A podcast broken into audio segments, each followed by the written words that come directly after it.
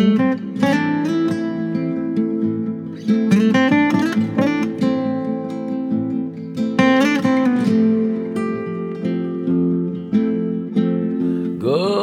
morning, Bands Hill und einen wunderschönen guten Morgen, liebe Restwelt. Leider ist dies hier keine Ankündigung des außerordentlich berührenden Gesprächs mit einfach Eddie, Eddie Stoffel. Manchmal kommt es anders.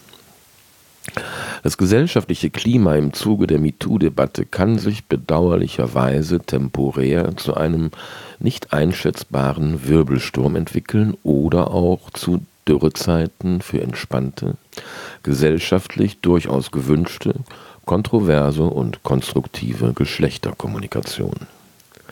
Eine Kommunikation, die uns auch schon mal ein breites Grinsen ins Gesicht zu zaubern vermag. Weder Wirbelstürme noch Dürrezeiten sind gut für das Klima. Daher bleibt mir heute nur Folgendes zu verkünden. Eddie Stoffel und ich sind nach reiflichsten Überlegungen gemeinsam und einvernehmlichst zu der Überzeugung gelangt, dass ein Online-Stellen unseres freimütigen Gesprächs den guten Zwecken, für die Eddie über jeden auch nur halbwegs vernünftigen Zweifel hoch erhaben steht, nicht dienlich wäre. Jedenfalls zur Stunde nicht. Schnipp Karfreitag geht es in diesem Narrenkanal dann weiter mit dem ersten, Achtung, nicht jugendfreien Gespräch. Ich bin zu Gast bei Lady Dominic, eines im Dresden der DDR aufgewachsenen blonden Mädchens, das zu Beginn der Pubertät und weit vor dem Mauerfall gemeinsam mit seiner Mutter nach West-Berlin übergesiedelt ist das nach der Schule keinen anderen Wunsch hatte, als in die beruflichen Stapfen eben dieser Mutter zu treten. Also ist sie Hure, politisch korrekt, Sexarbeiterin geworden. Als Domina.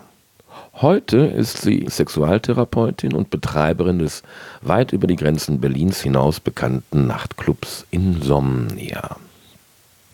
Auch dies ist ein Gespräch, das nur dank der generösen Unterstützung durch das Bergisch Gladbacher Bürgerportal geführt werden konnte. Und schon sind wir am Ende der bisher kürzesten, die Besten im Westen im Osten nur Kosten-Episode angelangt, die in Wahrheit ja leider nur ein Teaser für das offenherzige Gespräch mit Lady Dominic in zwei Wochen ist. Liebe Podcast-Freundinnen und Freunde, ihr habt also ab sofort exakt 14 Tage Zeit, euren minderjährigen Nachwuchs wirksam von der nächsten Episode fernzuhalten. In diesem Sinne, tut nichts, was ihr nicht auch tät und stay tuned. Bye bye.